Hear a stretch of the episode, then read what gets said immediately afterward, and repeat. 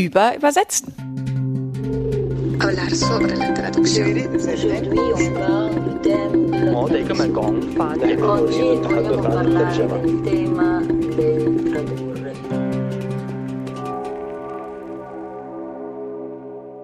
Herzlich willkommen zur 14. Folge von Überübersetzen.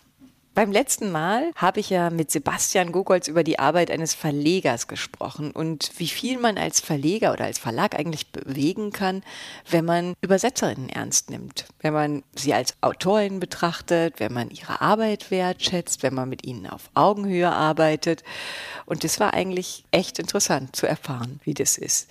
Und wir haben auch noch darüber gesprochen, wie spannend es ist, vergessene Autorinnen von den Rändern der Gesellschaft oder von den Rändern Europas neu zu entdecken und in neuer Übersetzung erstrahlen zu lassen. Und außerdem hat uns oder besonders ihn die Frage nämlich umgetrieben, also was er immer wieder gefragt hat, der Sebastian Gogolz, wie das eigentlich mit Neuübersetzungen funktioniert, wie es eigentlich darum steht, wieso sind die so wichtig, warum übersetzt man Werke überhaupt neu, wo liegen die Herausforderungen? Und daran schließen wir heute mal an. Bin jetzt total gespannt, ob Larissa eine Antwort hat darauf oder vielleicht ein paar, vielleicht sogar mehrere oder einfach nur einen neuen Denkstoff für uns alle hat, wo wir ein bisschen drüber nachdenken können. Also wir, das sind Larissa Schippel, Universitätsprofessorin für transkulturelle Kommunikation, die an der Universität Wien tätig ist, sich besonders mit Translations- und Kulturgeschichte beschäftigt, aus dem Rumänischen, Russischen und Französischen übersetzt. Und ich bin Yvonne Griesel, Übersetzerin, Dolmetscherin, Übertitlerin und darauf spezialisiert, fremdsprachige Inszenierungen zu übertragen.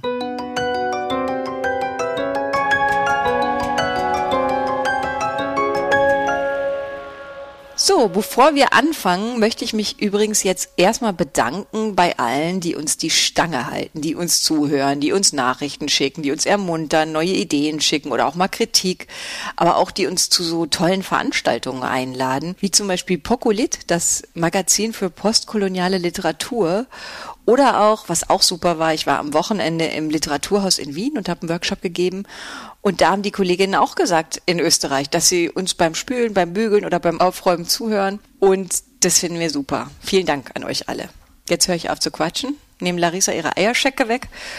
Und dann möchte ich mal wissen, warum ist es eigentlich so? Warum muss man denn Shakespeare zum Beispiel oder muss oder warum übersetzt man denn Shakespeare immer wieder neu? Könnte man nicht so sagen, einmal ein großer Wurf, so eine tolle Übersetzung wie beim Gogolz Verlag entstanden ist, worüber wir gesprochen haben und das war's dann? Warum ist das anders? Also erstmal möchte ich mich anschließen dem Dank an alle, die uns zuhören, die immer noch nicht gelangweilt sind, die immer noch finden, dass sie vielleicht bei uns was Interessantes hören. Ich finde das ganz toll und ich kann jetzt sozusagen philosophisch anfangen und kann sagen, jeder Text hat ein solches Potenzial, dass es gar nicht genug Übersetzungen zu diesem Text gibt.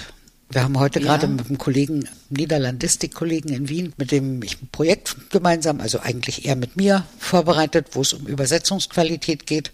Und der Frage, ob man die vielleicht doch irgendwie messen kann, haben wir so diskutiert über die Rückwirkungen der Übersetzungen auf das Original. Die Übersetzungen verändern das Original, auch wenn das vielleicht nicht so viele merken, aber die Interpretation des Originals ändert sich, je mehr Übersetzungen da sind. Mhm. Und je mhm. unterschiedlichere Übersetzungen da sind, nicht? Das könnte man jetzt ausweiten. Das ist praktisch, dann landen wir wieder bei Walter Benjamin mhm. und seiner einen Sprache, der er sich annähert. Die Übersetzungen zusammen bilden alle im Grunde genommen diese eine Sprache. Also vor aber, Babel. Ja, aber glaubst du, dass jedes, also weil du meintest jetzt jedes Werk hat so viel Potenzial für viele Übersetzungen, ist wirklich jedes oder wirklich nur die großen Werke? Also soll ich jetzt eins nennen, was es nicht hat? Nee. Dann ist gut. Also wir reden schon von Texten, die eine Aussage haben, die was ja, darstellen, also ne? Die was große du hast, Texte. Du hast Shakespeare angesprochen. Genau. Natürlich denkt man zuerst an die kanonischen Texte, aber also die im Literaturkanon verankert sind, ne? genau. die wir sozusagen kennen müssten. Also die Kulttexte. Genau. Würde wahrscheinlich die nächste Generation sagen. Aber im Grunde gilt es für jeden Text. Wir haben an anderer Stelle mal über die Leerstellen eines Textes gesprochen, nicht? Wenn mhm. man einen Text und seine Übersetzung nebeneinander legt, stellt man fest, dass in den Übersetzungen ganz andere Leerstellen sind und das, was im Ausgangstext eine Leerstelle war, in der Übersetzung keine Leerstelle sein muss. Also solche Dinge spielen schon eine Rolle. Aber es gibt auch ganz pragmatische Gründe, die dazu führen, dass eine neue Übersetzung stattfinden ja, sollte. Ja. Was wäre das? Zum Beispiel, wenn ein Regisseur einen Shakespeare neu aufführen möchte Oh ja. und sagt, er kann mit der Übersetzung vielleicht nicht so gut seine inszenatorische Idee realisieren, er möchte gerne eine andere Übersetzung. Das wäre zum Beispiel schon ein Grund. Ich hatte eine, eine. Oder da ist es auch so, wenn so Regisseure oder Regisseurinnen Texte aufführen, dann ist es auch so, wenn wir Shakespeare haben, dass sie dann sozusagen eine aussuchen von den 15 relevanten, dass so ganz klar ist, da gibt's Vorlieben. Also da hat man so ganz bestimmte Vorlieben. Entweder möchte man diese Schlägetik oder man will irgendwie eine moderne Brasch oder so. Klar. Genau. Oder man Also- macht sie neu selbst. Das gibt's auch. Also Thiago Rodriguez hat ja zum Beispiel das Problem gehabt auf der Bühne. Ne? Ja. Wenn ich mir vorstelle, in wie vielen Ländern er auf der Bühne war, wo er ja überall einen Shakespeare-Text in der Landessprache, denselben Text, dasselbe Sonett in der Landessprache brauchte für seine Inszenierung. Genau, nicht? das war ein Theaterstück, was wir gesehen haben Genau. zusammen und das war ein, ein tolles Stück von Thiago Tolles Rodriguez. Stück in- genau, in- in und der hat das Prinzip, dass er sozusagen seinem Publikum ein Shakespeare-Sonett beibringt. Also man darf das dann dort auf der Bühne auswendig lernen. Genau, der hat immer dieses Problem, wenn er in verschiedene Länder geht, welche Übersetzung nimmt er überhaupt? Klar, bei Shakespeare-Sonetten, ich glaube, das, was er benutzt hat, 60, glaube ich, hätte er fürs Deutsche theoretisch 150 Übersetzungen zur Verfügung gehabt. Bitte, nach welchen Kriterien wählt er die aus? Da schweigt vermutlich auch die Höflichkeit des Regisseurs. Ne? Also solche Anlässe kann man sich vorstellen. Zum Beispiel, wir haben ja mitunter eine sehr eingeschränkte Vorstellung von dem sogenannten Original. Nicht? Das Original scheint ein Text zu sein, den gibt es, der ist fertig, der ist publiziert. So eine Vorstellung, das Original ist einmal fertig, dann ist es publiziert und dann kann es übersetzt werden. Das ist ja nicht die Realität oder nicht immer oder ich weiß nicht mal, ob am häufigsten vielleicht. Ich habe so einen Text mal in der Hand gehabt von Ignazio Silone. Haben wir über den schon mal gesprochen? Nee. Ignazio Silone ist ein italienischer Autor, der in den ausgehenden 20er Jahren das Leben der italienischen Bauern in den Abruzzen beschreiben will. Schweres Leben unter unsäglichen Bedingungen. Und dann muss er aus Italien weg, weil er zu links ist für Mussolini, geht in die Schweiz, um sich zu kurieren, hat ein Lungenleiden. Und der Text wird in der Schweiz ins Deutsche übersetzt von Nettie Katzenstein. Und während sie übersetzt, schreibt Silone aber weiter. Das heißt, es gibt von diesem Originaltext mehrere Versionen. Das heißt also, es gibt auch eine Neuübersetzung dann nach der zweiten Version von Silone. Und dann gibt es noch eine dritte Übersetzung, die hat aber dann nichts mehr mit einer Neuversion. Das heißt, wir haben es mit einem Gefüge zu tun, das ständig in Bewegung ist. Texte, die rezipiert werden, werden rezipiert in der ersten Übersetzung. Okay? Text ist neu, Übersetzung ist neu. Und wenn der Text etwas sehr Eigenes hat, dann kann es sein, dass die erste Übersetzung dafür den Ton auch noch suchen muss. Und nicht jede Übersetzung findet den Ton auf Anhieb. Gerade wenn es für den Zielraum ein sehr fremder Ton ist. Wenn wir uns mal erinnern an die große Welle der lateinamerikanischen Literatur des magischen Realismus. Wir haben bei 100 Jahre Einsamkeit, glaube ich, alle die Augen und die Ohren aufgemacht. Es war ein völlig anderer Ton, es war eine völlig andere Art, Literatur zu machen. Es war eine völlig andere Art von Literatur, die uns da begegnete, von Weltsicht, die uns da begegnete. Und vielleicht gelingt es dann nicht immer, das so in die Zielsprache zu bringen, dass das quasi einen Weg eröffnet, den man weiter gehen kann. Da gibt es vielleicht die Notwendigkeit, Weil auch man noch nicht alles Reparaturen weiß. vorzunehmen. Weil man noch nicht alles weiß. Du meinst, man findet den Ton nicht. Also es gibt ja so Konventionen nicht nur dessen, was gesagt werden kann, sondern auch Konventionen des So-Sagens. Wir sprechen auf eine bestimmte Art und Weise über bestimmte Dinge. Wir schreiben auf eine bestimmte Art und Weise über bestimmte Dinge. Und diese Konvention, wenn es denn eine Konvention ist, entwickelt sich. Irgendwann ist die neu. Und dann nehmen wir sie noch nicht als Konvention wahr. Sie ist auch noch keine Konvention, sondern da ist erstmal etwas nur ganz anders. Und bis daraus eine Konvention wird, bedarf es mehrerer Schleifen, damit man es so sagen kann und es sich so auch vermitteln kann. Nun ist Literatur natürlich immer auch eine Konventionsbrecherin, nicht? Wir lesen Literatur nicht, weil wir zu dem Thema und zu dem Sachverhalt und zu der Gegend und zu dem Problem und zu der Idee schon hundert Bücher gelesen haben. Wir wollen ja immer auch was Neues erfahren. Also Literatur als Wissen, als Bereicherung, als Erfahrung, als Neues. Und gerade je neuer es ist, desto schwieriger kann es sein, das sprachlich zu fassen. Damit es dann tatsächlich auch bei den Leserinnen ankommt. Mhm. Weil man sich dann auch nicht traut, sozusagen. Das ist das, was der Sebastian Gugolz auch gesagt hatte, so dieser Ton von Wessos Vögeln, der dann so knarzend, wo der Hinrich Schmidt-Henkel sich dann getraut hat, diesen knarrenden, gebrochenen, brüchigen Ton zu bringen, den wir nicht kennen eigentlich. Und das haben die ersten beiden Übersetzer sich noch nicht getraut. Die waren noch in mehr in den Konventionen eigentlich, in unseren sprachlichen Konventionen. Das heißt, aha, ja, das ist eigentlich spannend. Mhm. Das nächste ist, wir haben auch Konventionen in Bezug auf das Übersetzen. Die ändern sich im Laufe der Jahre, Jahrzehnte, Jahrhunderte. Mhm. Das heißt, was gilt als eine gute Übersetzung, ändert sich in bestimmten Schichten, mit bestimmten aufsteigenden Schichten oder absteigenden Schichten. Also ich höre hin und wieder den Proust im RBB Kultur am Vormittag. Anfangs war ich begeistert und habe gedacht, wow, endlich nochmal auf der Suche nach der verlorenen Zeit. Ewig her, dass ich die gelesen habe. Die ersten Folgen habe ich mit großem Vergnügen gehört. Mittlerweile gehe ich aus dem Raum, wenn das kommt. Ich kann es nicht mehr hören. Warum? Ich kann diesen Salontratsch-Stil der ist so belanglos für mich geworden. Aber das ist unwichtig, was mir gefällt, was mir ja. nicht gefällt. Nur unsere Erwartungen an eine Übersetzung ändern sich im Laufe der Zeit. Und das heißt, man muss unter Umständen mal eine neue Übersetzung machen, weil die andere vielleicht nur noch den Erwartungen eines kleinen Kreises von potenziellen Lesern entspricht.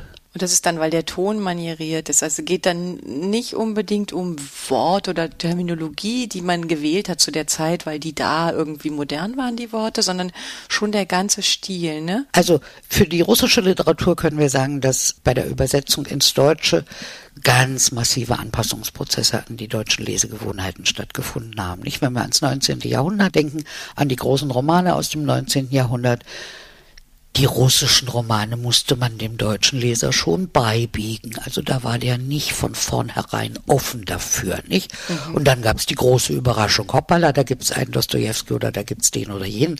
Und die können ja schreiben und die haben was zu sagen. Und dann gibt es sozusagen schrittweise, entwickelt sich dann ein Lesepublikum für diese Romane. Das heißt also, wenn das so ist, dass die also sehr stark an deutsche Lesegewohnheiten angepasst waren, die Übersetzung, ist es vielleicht im 21. Jahrhundert an der Zeit mal zu fragen, was wäre denn, wenn wir die nicht mehr anpassen? Was ja mittlerweile auch passiert ist. Also das anpassen heißt, ist dann sowas mit Namen, ne, dass man die Namen anpasst. Es wurden ja auch damals auch jetzt nicht bei Dostoevsky, aber dass man sozusagen sprechende Namen übersetzt und, und solche Sachen. Ja, das aber so auch im, im, also so wie das im 18. Jahrhundert auch durchaus ja genannt worden ist, es wird eingedeutscht. Mhm. Nicht, wir haben einen Text eingedeutscht, wir haben ihn passfähiger gemacht für das, was der deutschsprachige Leser und die deutschsprachige Leserin lesen möchte.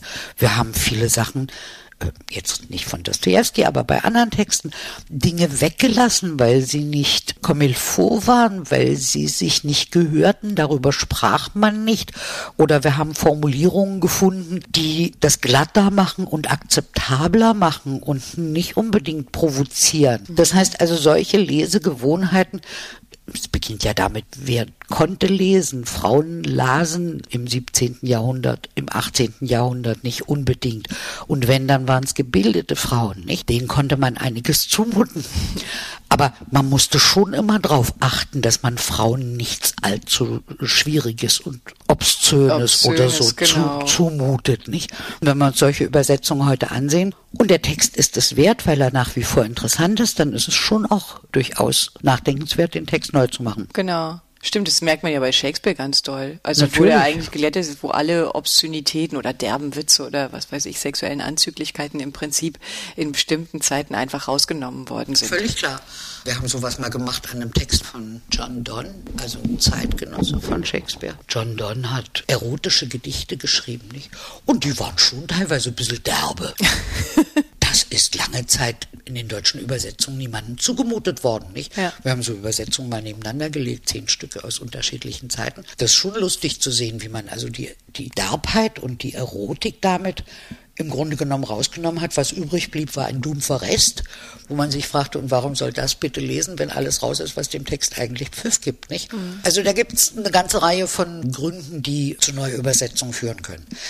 Es gibt auch den Fall, jetzt vielleicht nicht für Romane, aber für kleinere Texte, dass zum Beispiel für eine Anthologie eine Neuübersetzung gebraucht wird, mhm. weil die Anthologie unter einem bestimmten Motto steht, unter einer bestimmten thematischen Ausrichtung, nach Kriterien ja zusammengestellt wird. Mhm. Und dass dann vorhandene Übersetzungen zwar inhaltlich und sprachlich und zeitlich oder wie auch immer da reinpassen könnten, aber nicht in dieser Übersetzung. Also mhm. Anthologien sind ein klassischer Fall, wo Neuübersetzungen gebraucht werden. Ich gucke jetzt mal in mein Buch, weil das ist das Buch einer früheren Studentin von mir die mal so Gründe für Neuübersetzungen ein bisschen systematisch zusammengefasst hat, ja? zusammengebracht hat. Wer war das? Das war Dorota Bereska.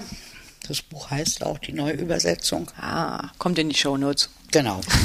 Und da hat sie zum Beispiel eben auch den Fall, dass eine Übersetzung durch die Zensur verändert worden ist gekürzt, verstümmelt, verändert oh, das ist ja ganz worden oft. ist. Wo man also sagt, na gut, es ist aber jetzt an der Zeit, dass wir das mal neu machen, ne? weil das ja. ist schon schade um das, was da damals der Zensur zum Opfer gefallen ist. Ja, ich hatte auch gerade ein Buch im Alexander Verlag, Neuauflage vom Tarkovsky, weil ein altes Manuskript gefunden worden ist. Da sind die ganzen, in, in der Sowjetzeit, sind die ganzen kirchlichen Nuancen rausgestrichen worden. Mhm. Also es gibt ja ganz verschiedene Sachen, wo einfach nichts Großes, aber Kleinigkeiten einfach rausgenommen werden. Ja, aber dabei denken wir eben auch auch gleich wieder an die Zensurbehörde.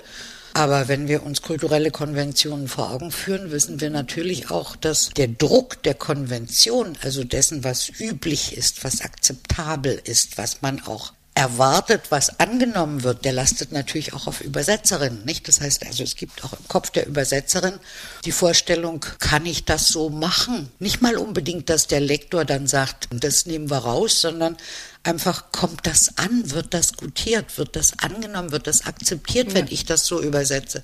Also in dem Sinne sozusagen eine Zurückhaltung der Übersetzerin, die mittlerweile nicht mehr notwendig ist, weil sich die Verhältnisse geändert haben und weil man das vielleicht gerade jetzt in den Mittelpunkt stellen möchte. Also auch so ein Grund. Und dann gibt es noch einen Anlass für Neuübersetzungen. Das wäre zum Beispiel das Bedürfnis nach einer feministischen Übersetzung oder das Bedürfnis, diesen Text jetzt mal mit einer antikolonialen Brille zu lesen. Ja. Ja, manchmal Notwendigkeiten, die N-Wörter aus den Texten rauszuholen. Und das ist dann nur das, das, was am augenfälligsten ist. Und dann sind noch tausend andere Dinge, die drin hängen. Ja, wobei es ist nicht mal so sehr das eine Wort oder bestimmte Wörter, die sozusagen einem ins Auge springen, sondern es ist eine ganz andere Sicht mhm. auf den Text, die man vielleicht vermitteln möchte. Ja die man auch vermitteln könnte, die man vielleicht auch nur kommentierterweise vermitteln könnte. Ich meine, wir kennen so viele Texte, die wir eigentlich heute nur noch in kommentierter Form akzeptieren, nicht? Natürlich will man und muss man für bestimmte Zwecke in Hitlers Mein Kampf reinsehen, aber keiner käme auf die Idee heute, also kein anständiger Mensch, sag ich mal, ja. käme auf die Idee heute Mein Kampf zu publizieren, es sei denn in einer kommentierten Ausgabe, nicht? Mhm. Und das gilt ja nicht nur für so ein sozusagen so ein, ein Tiefpunkt der deutschen Geschichte. Das ja. gilt für viele andere Texte auch. Und daran kann man es, glaube ich, ganz deutlich machen, auch wenn jetzt mein Kampf zum Beispiel übersetzt wird ins weiß ich nicht, Spanische zu der Zeit ja. im faschistischen Spanien, dann ist das natürlich ein Pamphlet, was sich anders anhört, als wenn man das heute dann ins Spanische übersetzt. Völlig klar. Und völlig klar. Da hat sozusagen die Übersetzung an sich schon die Möglichkeit, einen Kommentar in ihrer Sprache zu setzen, ohne einen Kommentar zu machen auch. Ja, mhm. also es geht zunächst einmal wirklich um die sprachliche Form der Neuübersetzung, die etwas anderes aus dem Text macht aufgrund ihrer Einbettung in eine andere Zeit, in eine andere Umgebung, in eine andere politische Kultur, als das eine Übersetzung vor vielleicht 50, 80 oder 100 Jahren machen konnte. Mhm. Also Neuübersetzung und daran liegt mir das festzuhalten, ist nicht unbedingt eine Kritik an einer älteren Übersetzung, sondern es ist zunächst mal eine Möglichkeit zum Umgang mit einem Text und sie steht neben der vorherigen Übersetzung. Sie reiht sich ein in die Reihe der Übersetzungen, die es bereits gibt. Mhm. Und sie alle zusammen valorisieren faktisch, werten auf den Text, der es lohnenswert macht, ihn mehrfach zu übersetzen. Mhm. Insofern wirken die Übersetzungen auf das Original zurück und vermitteln etwas von seinem Gehalt, weil sie eben in mehreren Ausgaben da sind. Ja, es blättert ja auch immer mehr auf. Im Prinzip ist das ja auch logisch, wenn wir gesagt haben, jede Übersetzung ist eine Interpretation.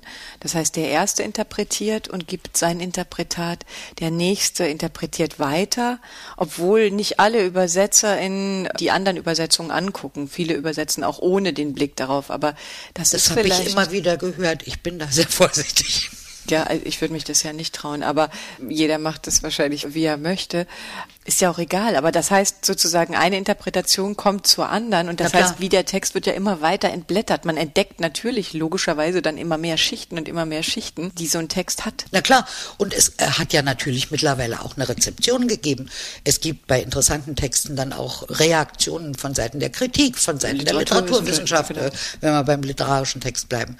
Ich würde gern auf einen Text kommen, wo das so offensichtlich ist, wie dringend eine Neuübersetzung war und dass es eben Fälle gibt, in denen es nicht zur Neuübersetzung kommt, obwohl sie dringend notwendig wäre. Ja. Und das ist ein Beispiel, es geht um den Text von Simone de Beauvoir, Le Deuxième Sexe. Der 1949, das habe ich jetzt zusammengesucht, damit wir mal mit Daten arbeiten Ja, und ich nicht wunderbar. immer nur so extrapol. Also, 49 erscheint der Text in Frankreich und ist eine Riesenwelle. Also, für alle, die ihn vielleicht mag ja Leute geben, die ihn nicht kennen, die ihn nicht gelesen haben. Es ist der Text, mit dem im Grunde genommen das soziale Geschlecht thematisiert wird. Ne? Simone de Beauvoir, die sozusagen damit sich quasi zur Grand-Mère des modernen Feminismus aufschwingt. Ja. In einer intellektuellen Umgebung in Frankreich, der Existenzialisten und alles, was damit zusammenhängt. Also ein wichtiger Text. Zunächst mal in Frankreich. Als diese Welle in Frankreich losgetreten wird, kommt Blanche Knopf, das ist die Frau des amerikanischen Verlegers Alfred Knopf, der einen großen Verlag in den USA führt, nach Paris auf Lesereise. Also heute würde man sagen als Literaturscout. Sie will mal gucken, was gibt's Neues, was braucht man, was können wir einkaufen, was können wir gebrauchen. Und da gibt's einen Skandal um Simone de Beauvoir. Wunderbar, das Buch brauchen wir. Nimmt es also mit, schlägt es ihrem Mann vor und es wird übersetzt. Mittlerweile ist das in Du hast ja richtig Papier heute dabei. ja, ja, ja. Ich habe das, hab das für die Vorlesung mal aufgearbeitet. Alfred A. Knopf. Die suchen einen Übersetzer und sie finden einen. Es hat ja irgendwas mit Sex zu tun, ne? Dieses Buch. Also braucht man einen Übersetzer? Sex heißt Fortpflanzung. Logisch, ne? Ja. Also, wer versteht was von Fortpflanzung? Biologe? Richtig. Und zwar ein Entomologe. Ah ja, das- das ist der, der sich mit den Insekten beschäftigt. Wer was von der Fortpflanzung von Insekten versteht, der kann ein Buch von Simone de Beauvoir übersetzen. Natürlich, das bietet sich an. Das, ah, toll, hast du, hast du Beispiel aus der Übersetzung? Können wir das Hab hören? Echt? Also die Übersetzung, ich habe jetzt das Datum nicht, wann sie tatsächlich erscheint, Na, gucken wir aber später sie nach. existiert über Jahrzehnte. Über Jahrzehnte? Ja, und das Verrückte ist, es dauert im Grunde bis in die ausgehenden 60er Jahre, also mit der 68er Bewegung, mit der sich verstärkenden feministischen Bewegung, kommt es, und das ist lustig, dass das in Kanada passiert, die französischsprachigen Feministinnen in Kanada und die englischsprachigen Feministinnen in Kanada diskutieren alle über Simone de Beauvoir oder auf der Grundlage von Simone de Beauvoir. Und irgendwann stellen die fest, also die Franzosen, die reden von einer ganz anderen Beauvoir als die Engländer, also die englischsprachigen. Ja, halt mal, stopp mal, hier stimmt irgendwas nicht. Wir reden nicht von derselben Beauvoir. Und daraufhin macht sich eine bei und vergleicht die beiden Texte und sie fällt fast in Ohnmacht. Ne? Nun beginnt sozusagen das Verlangen nach einer Neuübersetzung. Und der Verlag Alfred A. Knopf sagt, wieso? Läuft doch. Der Text wird Ach so, der verkauft. Text läuft auch, er läuft der läuft, der läuft, der verkauft sich, der verkauft sich. Warum muss ich eine Neuübersetzung machen? Es dauert wiederum Jahrzehnte, bis es zu einer Neuübersetzung Ehrlich? kommt. Also ich kann die Daten dann nachliefern. Ja, Wir können ja, die in die ja Shownotes verrückt. stellen. Die Neuübersetzung ins Englische erscheint 2009. Nein. Okay. Und dann geht's erst los, praktisch. Genau. Mit der Und- Rezeption. Ja, aber dann ist es eigentlich vorbei. Weil Ja. mittlerweile weiß man, was Beauvoir geschrieben hat. Mittlerweile ist sie da schon lange nicht Ja. mehr alleine. Ne? Das, was sie gedacht und aufgeschrieben hat, ist mittlerweile längst da. Nur es ist auf anderen Kanälen angekommen. Die Neuübersetzung kommt also komplett zu einem Zeitpunkt, als sie eigentlich nicht mehr gebraucht wird. Sage ich jetzt mal Wenn nur übertrieben. noch als historisches Dokument Als historisches fast, ne? Dokument, genau. Das ist ja Wahnsinn. Und wenn wir denken, dass die Deutschen besser waren, Ja, natürlich. weit gefehlt. weit gefehlt. Das ist kein englisches Phänomen. Der Spiegel schreibt, warte mal, wie war das? Simone de Beauvoir, also der, der Spiegel ist ja ein großer Übersetzungskritiker, ne? den hatten wir ja schon mal beim Wickel. Es braucht keine ernstzunehmende Rezeption, denn Beauvoir ist die geliebte Sartres, hat der Spiegel herausgefunden. So. Und sie hat ein Buch geschrieben darüber, dass Heiraten dummes Zeug ist. Steht im Spiegel so? Im Spiegel. Ja gut, 1949. ne? kurz und knapp zusammengefasst. Mhm. Ja. Und jetzt gucken wir mal, wer ins Deutsche übersetzt. Da finden wir Fritz Montfort. Wer ist? Fritz Montfort ist promovierter Chemiker und wandte sich nach seiner Emeritierung aus Interesse der Philologie zu. Ah, das ist natürlich ein. Ja, das ist. Äh, Und so sind die, so sind die Übersetzungen. ach, wieso ist ja sehr lustig, dass es Naturwissenschaftler machen. Ja, na, es geht ja um Fortpflanzung. Ja, klar. Und die Neuübersetzung in Deutschland ist nicht früher als ins Englische. Auch erst so spät gekommen? Das heißt also, dieser Druck auf die Neuübersetzung, der hier aufgemacht wird, scheitert im Grunde am kommerziellen Erfolg und an der Weigerung des Verlegers. Das heißt Ja. also, wir können gar nicht glücklich genug sein, dass es so einen Herrn Gugolz gibt, der sagt, ich mache Neuübersetzungen, wenn mich das Buch interessiert. Ja. Er ist ein gutes Recht. Ja,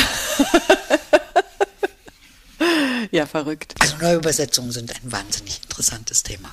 Das ist, glaube ich, also man sieht das, dass es doch noch mal ganz anders ist. Also geht überhaupt nicht nur darum, Texte zu modernisieren, sondern es kann so vielfältige Gründe haben, diese Bücher neu zu übersetzen, neu zu interpretieren. Und das hatten wir im letzten Podcast auch gesagt und das kann man auch nicht oft genug sagen. Es geht halt nicht darum, sich gegenseitig zu übertrumpfen, sondern immer nur, wie du es schon mal gesagt hast, ne, eigentlich sollte es sein wie in der Musik. Man hat halt verschiedene Möglichkeiten. Man hat es Lesen Sie parallel. Genau, parallel lesen. Man kann sich eine aussuchen und man merkt es ja auch vielleicht manchmal, dass man so Präferenzen hat für bestimmte Übersetzungen. Also man darf auch so Geschmack richtig- haben beim, Genau. beim, beim Lesen von Übersetzungen. Ne? Ja. Und ihr macht das ja mit eurer allgemeinen Verunsicherung im Grunde genommen auch, nicht? Wo Ja. ihr verschiedene Texte nebeneinander stellt.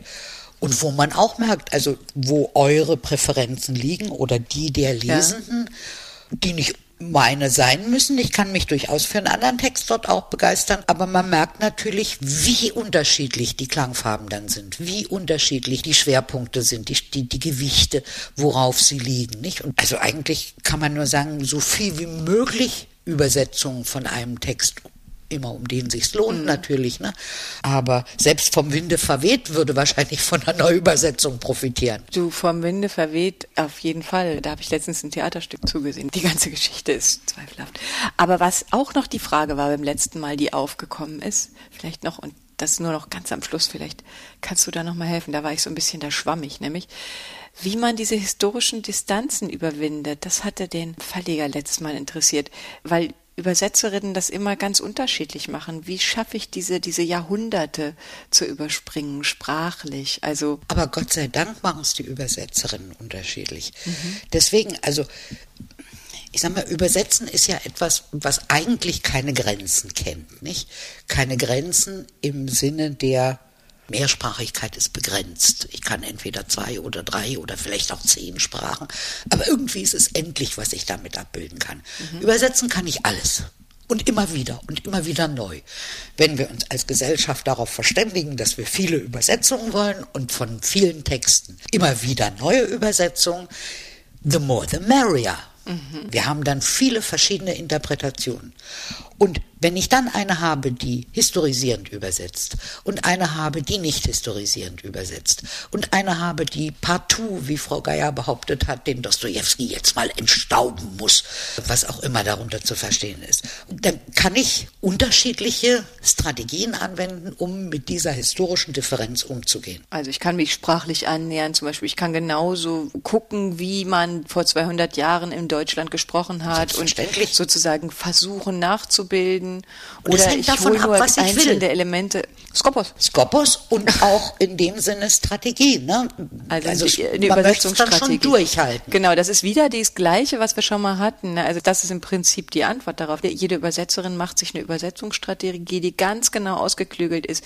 Hole ich mir die Sprache von damals oder sprenkel ich die nur mit Zum einigen Beispiel, ich kann sozusagen Allusionen machen, ne? So ja. Anspielungen auf die Tatsache, dass das eine Handlung ist, die irgendwo 1785 spielt. Ja. Ich kann es aber auch versuchen durchzuhalten, weil dann müsste ich eigentlich einen guten Grund dafür haben. Also ich sage vielleicht noch mal ein Beispiel. Ich habe vor ein paar Jahren einen Text übersetzt. Du weißt ja, meistens übersetze ich aus dem Rumänischen, am Ja. liebsten übersetze ich aus dem Rumänischen. Und das war eine Arbeit über Ehe und Scheidung in Rumänien im 17. Jahrhundert. Oh. Also der Text hat mich interessiert, weil, gut, ich kannte die Autorin, die hatte ich bei einem Vortrag gehört. Scheidung im 17. Jahrhundert in Rumänien, also da unten, da hinten in der Walachei, Das da haben die sich scheiden Ja, lassen. eben, dass es überhaupt geht. Das Interessante an dem Buch ist, sie zeigt, dass Frauen sich haben scheiden lassen. Wo mir also wirklich der Unterkiefer runtergeklappt ist. Ne? Ja, echt Wahnsinn. Und dann habe ich mir das angesehen und habe festgestellt, die Frau hat eine ungeheuer intelligente Idee gehabt. Sie ist in die Kirchenregister gegangen. Die sind im Grunde genommen nicht aufgearbeitet. Also Ja. zumindest dort nicht. Und hat nachgesehen, wer hat sich scheiden lassen. Und hat festgestellt, es sind Frauen, die sich scheiden lassen hier. Und die konnten das. Das gab die Rechtslage her. Sie mussten begründen, warum sie sich scheiden lassen wollen. Und es gab Gründe, warum Frauen sich scheiden lassen. Und diese Begründung mussten sie vortragen einem Richter, einem Kirchengericht. Darüber gibt's Akten. Und diese Akten hat sie ausgewertet. Und die sind nun Teil ihrer Argumentationslinie, was Frauen für Rechte im 17. Jahrhundert hatten.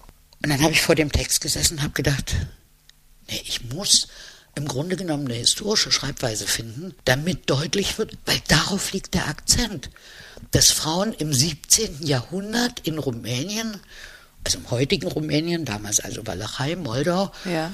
das Buch heißt dann mit der Liebe vor Gericht, Oh, schön. vor Gericht gezogen sind und einem Richter gegenüber. Und wenn es schief ging, sind die auch weitergegangen. Das ging dann bis zum Patriarchen. Also eine richtige mm, Gerichtsverhandlung im Grunde, wo sie erklärt haben, warum sie sich scheiden lassen wollen. Und dort habe ich dann eine Sprachform gesucht, ich hoffe auch gefunden, in einer Rezension ist es gelobt worden, die quasi diese historisierende, also wo ich historisiert habe, bewusst historisiert habe, weil ich deutlich machen wollte, Also durchgängig, den ganzen Text. durchgängig, dann. also Mhm. immer dort, wo zitiert wird aus Ja. den Akten. Ne? Der Text selber ist modernes Deutsch, aber dort, wo aus den Akten zitiert wird, habe ich quasi historisiert und dann auch ein bestimmtes Sprachniveau versucht zu finden, was deutlich macht, das sind einfache Frauen, das sind Bauersfrauen, die gehen vor Gericht und erklären, ich muss mich von meinem Mann scheiden lassen, weil der erfüllt seine Aufgaben als Mann nicht. Mhm. Und das war Entscheidungsgrund. Oh, das ist doch mal ein richtig guter Grund. Oder der kann mich nicht ernähren. Das heißt, Ja. und das ist ja ganz handfest, ne? Wenn der mich nicht ernähren kann, muss ich mich von dem trennen, um mir einen suchen zu können, der mich ernähren kann. Mhm. Mich und meine Kinder. Und dann entstehen Verhältnisse, lass dich tot. Patchwork von heute ist gar nichts dagegen. Die haben dann von der ersten Instanz die Genehmigung bekommen, sich scheiden zu lassen, haben neu geheiratet, haben wieder Kinder gekriegt. Aus der ersten Ehe hatten sie Kinder, aus der zweiten Ehe hatten sie Kinder. Dann hat der aber weitergeklagt, der geschiedene Mann, und hat auf der zweiten Instanz Recht bekommen. Jetzt hatte die plötzlich zwei Männer. Und dann musste der Pfarrer jetzt entscheiden, mit wem darf sie jetzt leben und, oder mit wem muss sie leben. Oder der war im Krieg und war verschollen, da hat sie ihn für tot erklären lassen. Ehe ist getrennt, hat wieder geheiratet, dann kommt er aus dem Krieg unerwarteterweise wieder zurück. Mittlerweile hat sie schon wieder drei neue Kinder. Und so entstehen Familienstrukturen. Ich fand das so spannend, das fürs 18. Jahrhundert Ja. aufzubereiten. Das kann ich nicht anders als historisierend machen, wenn diese Frauen dann am Brunnen ihren Freundinnen erzählen, dass der Alte jetzt wieder aufgetaucht ist. Ne? Und da hast du dir dann die Sprache gesucht, die damals eben in Deutschland auch gesprochen wurde Genau, im bäuerlichen genau. Milieu. Na, irgend sowas muss Irgend ich dann finden. Da habe ich ganz viel gelesen. Ja. äh, um mich reinzulesen, um eine, eine, eine Form zu finden, die das, Ja, schön. also die voll. dafür eine Vorstellung schafft. Ja, Ne? ja, genau, so funktioniert das dann. So funktioniert das, wenn man sich dann eine Übersetzungsstrategie macht und das sind auch die Gründe. Und ich glaube, jede Übersetzerin, die solche Aufgaben hat, wie neue Übersetzungen zu schaffen und jeder Übersetzer, die machen sich ihre Strategie, die suchen sich ihre ganz besonderen Wege und deswegen lohnt sich das, lohnt sich immer mal eine neue Übersetzung, sich reinzulesen. Vielleicht sind manche Bücher wirklich nochmal ganz eine große Entdeckung, so wie wir über die Bücher vom Gogolz Verlag gesprochen haben. Und so wie wir mal eine Beethoven-Sinfonie in einer anderen Interpretation hören wollen. Ja. Ja, spannend. Ich glaube, so ein bisschen sind wir der neuen Übersetzung auf die Spur gekommen heute, hoffe ich. Und um es jetzt zum Abschluss noch mal ein bisschen plastisch zu machen, hören wir uns doch einfach mal die zwei Übersetzungen von Simone de Beauvoir an. Die alte, die naturwissenschaftliche und die neue. Die alte. In Frankreich ist die Abtreibung jedoch eine Operation, zu der sich eine ganze Anzahl Frauen genötigt sehen. Der Gedanke an sie zieht sich durch das ganze Liebesleben der meisten Frauen. Frankreich zählt nun aber alle Jahre ebenso viel Fehlgeburten wie Geburten. In einer neuen Übersetzung hört sich das dann so an. In Frankreich dagegen sind zahlreiche Frauen zur Abtreibung genötigt und fast immer beeinträchtigt die Furcht davor ihr gesamtes Liebesleben. Dabei gibt es in Frankreich jedes Jahr ebenso viel Abtreibungen wie Geburten. Ja, mehr muss man dazu, glaube ich, nicht sagen. Und das war über Übersetzen. Wir freuen uns, dass ihr uns zugehört habt und vielleicht hat es euch ein bisschen Spaß gemacht. Beim nächsten Mal kommt dann ein ganz besonderer Gast, auf den ihr euch alle freuen könnt, aber ich ihn noch nicht verrate. Und auf unserer Website www.überübersetzen.de findet ihr dann noch die ganzen Informationen, die Buchtipps, die Zitate, alles, was euch interessiert. Und abonnieren könnt ihr über Übersetzen natürlich überall, wo es Podcasts gibt. Bewertet uns, diskutiert mit uns, schreibt uns. Wir freuen uns über jedes Feedback per E-Mail auf Facebook oder Instagram. Und auch Einladungen und alles andere könnt ihr uns gerne schicken. Ja, dann wünschen wir euch noch einen schönen Tag und dann bis zum nächsten Mal. Tschüss. Wij willen vertalen. Wij willen tolken. Ich И, por supuesto, hablar de la. Переводить, переводчица, переводчик, переводчик. Обсуждать. Переводить. Ты переводчица?